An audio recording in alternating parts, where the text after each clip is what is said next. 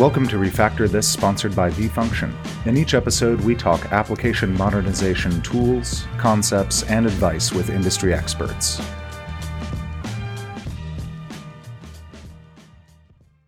My name is Oliver White, and joining me today is Ashmeet Sidana, Chief Engineer and founder of Engineering Capital. Today, we're discussing how Ashmeet and his team continue to identify big winners when investing in engineering driven startups and why technology leaders have been driven to suddenly focus on application modernization for aging monolithic systems, which has skyrocketed from a nice to have to a major priority for global CEOs and CIOs in the last year. Ashmeet, it's wonderful to have you on the podcast. Thanks for joining me. Thank you, Oliver. It's a pleasure. So, before we get into the meat of the conversation today, could you give us a, a little background? What's what's a, a 75 word version of your speaker profile bio? Yes. So I think of myself as an engineer. I grew up in India, came to Stanford to study, and have lived within a couple of miles of school ever since. Hmm. So I'm entirely a product of Silicon Valley. Ran a company for five years, which is where I learned how hard it is to actually start a company and run a company arguably one of the most interesting and best jobs in Silicon Valley. And now I have the other best job in Silicon Valley, which is to be a venture capitalist, investing in people who are trying to start companies like that.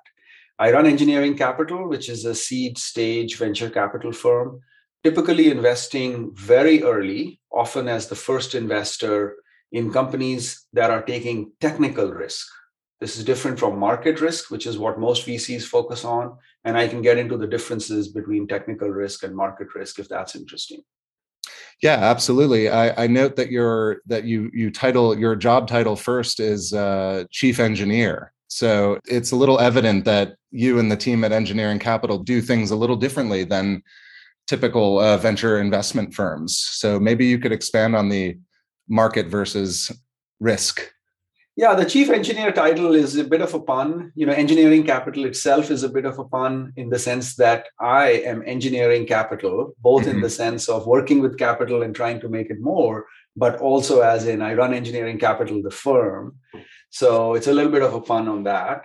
The difference between technical risk and market risk is market risk is when um, what most venture firms focus on, what most companies are trying to do, which is they see an opportunity in the market um, perhaps there's an existing category perhaps people want to buy some things where you know there's a need and they're going to try and build a product to fulfill that. Technical risk is in some ways the opposite of that. In other words if only you could build this we know people will buy it. It's hmm. just an unsolved problem. Nobody really knows how to solve it I previously worked at VMware. That's a great example of you know a company that took technical risk and built today a $50 billion company.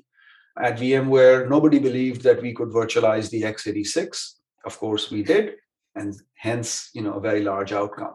At Google, uh, nobody believed that you could build an n log n page rank algorithm to index you know at scale you know an mm. infinite number of web pages. Larry and Sergey built that, and hence we have Google.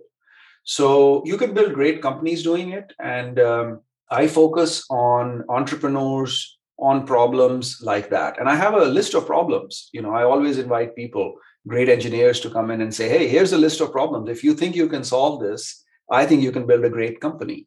And uh, Moti is one of those examples. So the what we're talking about is a difference between identifying problems versus opportunities, it sounds like.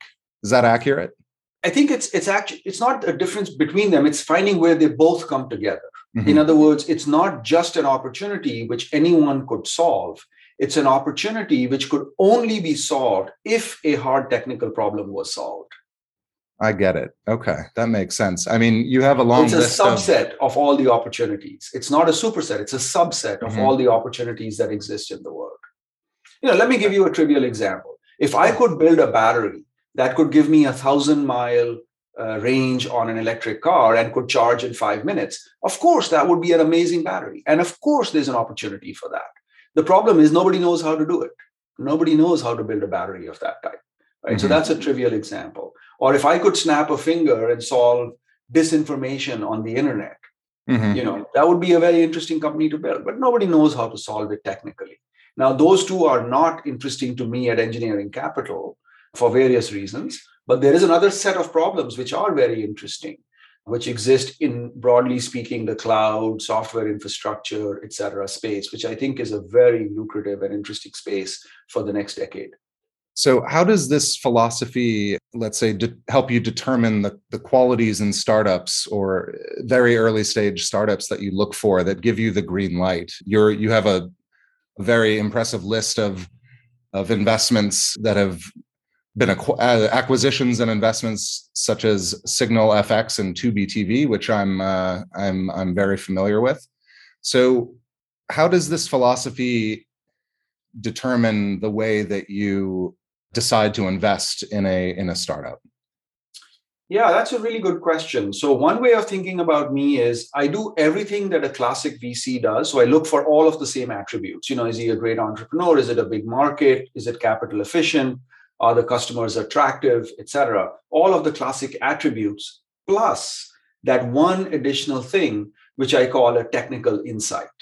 Do mm. they have some technical view on solving a problem in a new way that no one has thought of before.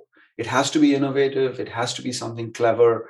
It is something which only an engineer would appreciate. And the test for it is if I was to describe the problem to you and then go grab five or 10 great engineers from Google or Cisco or VMware or Facebook or any other great company, they wouldn't know how to do it. They'll go, hmm, that's an interesting problem. We don't know how to solve it.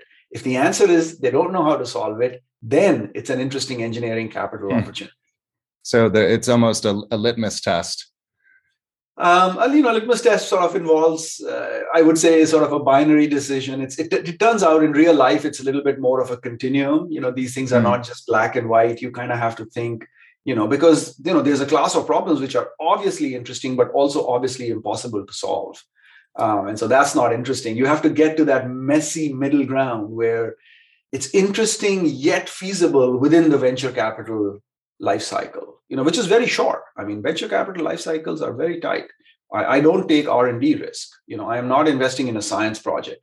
I am not arpa or darpa you know investing in the science project or uh, underwriting a professor who wants to publish an academic paper. I am underwriting the opportunity to create a piece of software which someone is going to buy within a year or two. That's mm-hmm. it that's mm-hmm. all the time you have to actually build it and make someone buy it. So, from what I understand, you were one of the first people to discuss the concept of vFunction with our CEO and co founder, Moti Rafalin. And in fact, he credits you with having the original idea, or rather, identifying that, that tricky problem that engineers would, would find uh, value in. What was that interaction like? Yeah, so Moti I've known for several years. I used to work at VMware, as I mentioned. He was at EMC uh, when they actually acquired us. And so I had met him all the way back when he was just a recent grad from HBS and really impressed with him, stayed in touch. And so when I knew that he was thinking of starting a new company, I went and spoke with him and said, you know, would you like to, you know, work together? And here are a set of ideas which I think could be the next billion, five billion, ten billion dollar company. Hmm. And so um, he was, you know, being a good entrepreneur, he was a little skeptical initially. But we spent some time together, and I told him that look, the cloud is not going away. In fact, the cloud is a better way to build applications. The cloud is going to become the dominant architecture for IT. Yet, all of this investment has been in software over the last 5, 10, 15, 20 years is going to get stuck in the in the legacy enterprise and that is an enormous challenge, which means it is an enormous opportunity if we could solve it in a technic with a technical solution. And so then we brainstormed on this idea and came up with this uh, notion of refactoring, which of course is what he has built now. He and Amir and Ori, you know, the team that came together to, to solve an incredibly difficult technical problem. This is true rocket science. You know, people don't believe that you can do it when you describe it to them which is uh, the hallmark of a great company, a great technology, and a company that I'm proud of at Engineering Capital. That's a very kind sentiment. Yeah, the skepticism is is very deeply rooted because I believe that the concept of application modernization has been considered as a maybe a background element that is something nice to have but not necessarily part of a primary strategy for or business objective for the company Let's um let's talk a little bit about application modernization because this is what vFunction is really all about and using AI and automation to make that actually humanly feasible.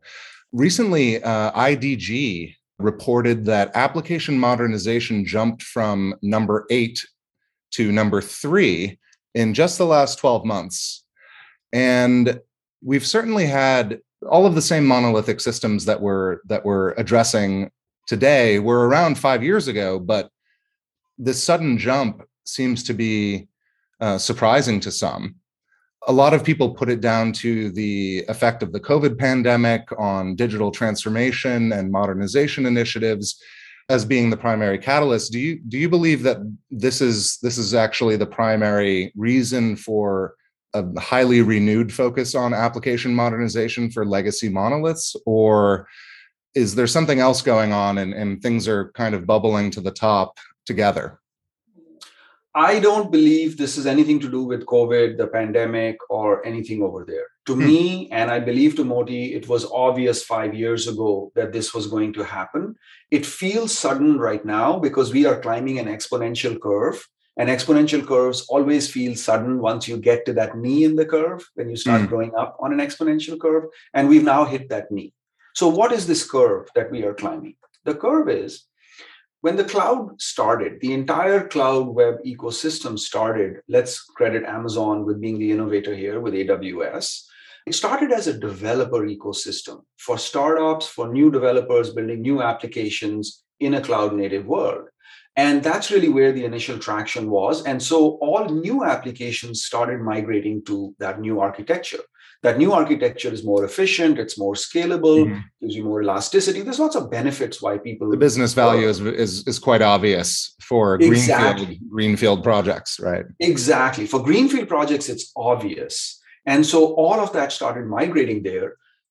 However those business values also exist for legacy project for legacy programs legacy uh, projects if and only if you can refactor them into a cloud native architecture.